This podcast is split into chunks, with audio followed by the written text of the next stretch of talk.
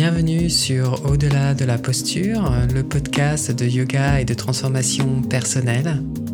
Je suis Jean Itier, enseignant de yoga et formateur, et je vous propose toutes les deux semaines des outils concrets pour vous aider à trouver des réponses à des questionnements, à avancer dans votre pratique du yoga et à redonner du sens à votre vie pour trouver le courage de vivre en fonction de qui vous êtes vraiment. Dans l'épisode d'aujourd'hui, je souhaite vous parler du cinquième obstacle qui se présente sur notre chemin selon Patanjali. Cet obstacle, c'est Alasya, et Alasya, ça s'écrit A-L-A-S-Y-A.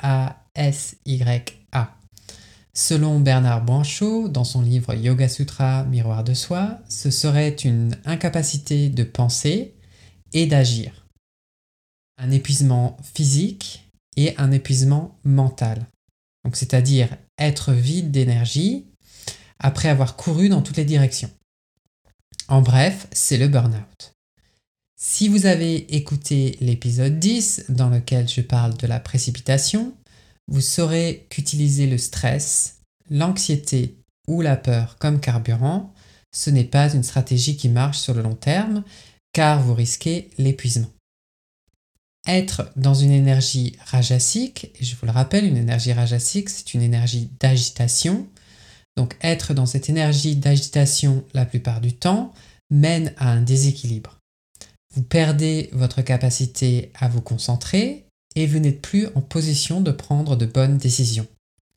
Vous avez l'impression de ne pas avoir le temps de tout faire, de perdre le contrôle sur votre vie.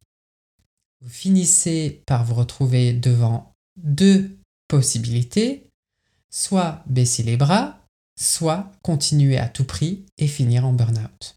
Vous passez donc d'une énergie rajasique à une énergie tamasique. Et une énergie tamasique, je vous le rappelle, c'est une énergie d'inertie ou d'apathie. Vous passez donc d'un extrême à l'autre. La réalité, c'est que vous avez toujours le temps de faire ce qui est important, et si on prenait deux personnes dans la même situation, donc deux personnes euh, ayant la même vie avec les mêmes responsabilités, l'une finissant en burn-out et l'autre étant capable de gérer, vous allez vous poser la, question de ben alors qu'est-ce qui permet à l'une de s'épanouir et à l'autre de finir en burn-out? Il y a selon moi deux problèmes majeurs qui se situent d'une part au niveau de notre relation avec nous-mêmes et d'autre part au niveau des limites que nous n'avons pas posées. La relation à nous-mêmes, c'est le jugement que nous portons sur nous-mêmes en fonction de ce que nous faisons dans la vie. Peut-être que nous croyons que nous devons toujours tout faire parfaitement, par exemple, que nous devons toujours être forts ou fortes et efficaces, et le problème avec ce genre de croyance, c'est que nous avons tendance à confondre performance et valeur personnelle. Nous finissons donc par manquer de confiance en nous-mêmes et c'est précisément de là que naît notre difficulté à nous positionner. Nous ne sommes pas capables de dire non et nous avons du mal à poser des limites. En bref, nous n'osons pas nous positionner par manque de confiance en soi et nous pensons que nous devons faire plaisir à tout le monde pour être aimés. Si c'est le cas pour vous, je pense qu'il est essentiel de commencer par reconnaître que votre valeur ne dépend pas de choses extérieures à vous, qu'elle ne dépend pas de vos échecs, de vos succès ou de l'opinion que les autres ont de vous.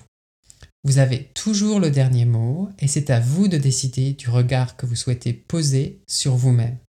Si vous pensez que vous n'êtes pas capable, pas assez beau, pas assez belle, pas assez intelligent, pas assez intelligente, pas assez organisé, cela peut causer un état émotionnel d'inadéquation, de stress, d'anxiété, de dépression, et vous agirez en conséquence.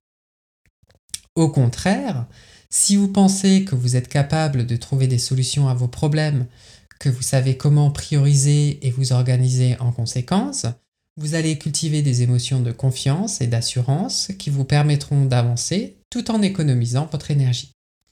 Et c'est là que se trouve l'art de l'équilibre énergétique que l'on appelle stiram et sukham. Dans les Yoga Sutras de Patanjali, on retrouve l'aphorisme Stira Sukham Asanam. Lorsque nous pratiquons le yoga, nous nous efforçons de trouver un équilibre entre ces deux aspects, donc entre l'aspect stira, qui s'écrit S-T-H-I-R-A, et l'aspect sukha, qui s'écrit S-U-K-H-A. Donc stiram se traduit comme fermeté ou stabilité, et sukham comme aisance, confort. Dans le livre Incarner les Yoga Sutras de David Charlton et Ranju Roy, le mot sukha est décomposé en deux parties. Tout d'abord avec le préfixe su, su, qui est utilisé en sanskrit pour indiquer quelque chose de plaisant et de confortable, et le mot ka, K-H-A, qui indique souvent et de manière spécifique un espace dans le cœur, et par conséquent une expérience émotionnelle de l'espace. Sukha veut donc dire un espace plaisant et confortable. C'est l'opposé de dukkha, D-U-K-H-A, qui veut dire souffrance, et dont je vous ai parlé dans l'épisode 2 de ce podcast intitulé Le voile de l'ignorance. David et Ranju ajoutent qu'il est important de commencer sa pratique avec stira, car le but est de cultiver une stabilité, un effort approprié afin que puisse naître sukha. Donc on a ces deux aspects, on a stira et sukha. Et on commence avec stira, donc cet effort, cette stabilité, afin de faire naître sukha, qui est l'aisance et le confort. On veut donc mesurer ces efforts afin qu'ils ne viennent pas créer une instabilité, un déséquilibre ou un épuisement. Il faut apprendre à connaître ses limites et cultiver la pleine présence pour s'assurer du respect de ses limites. Nous recherchons donc un état d'équilibre physique et mental que l'on appelle sadvik. Donc je vous le rappelle, l'énergie sadvik, c'est un état de sérénité. Donc un état où il n'y a ni agitation, donc ni rajas, et ni inertie, donc ni tamas. Comme je vous le disais, c'est tout un art. Donc la prochaine fois que vous pratiquerez la posture, le pranayama ou la méditation, posez-vous les questions suivantes. Votre pratique posturale est-elle ferme et stable tout en cultivant un espace d'aisance et de confort? Pratiquez-vous dans le respect de vos limites ou êtes-vous en train de pousser?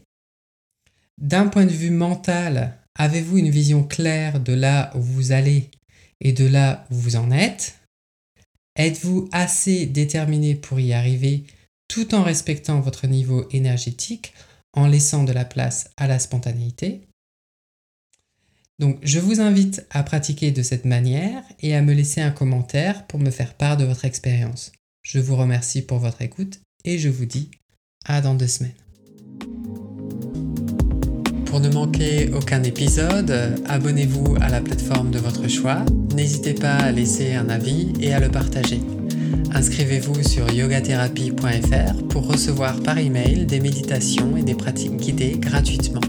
Si vous souhaitez être accompagné en coaching, j'ai créé un programme d'accompagnement pour les personnes qui souhaitent se libérer de l'anxiété et vivre de manière plus sereine et alignée. Si vous êtes plutôt intéressé par l'enseignement du yoga, je propose aussi une formation en présentiel en Alsace et vous retrouverez toutes les informations sur mon site yogatherapie.fr. Yoga thérapie, c'est en un mot et au pluriel.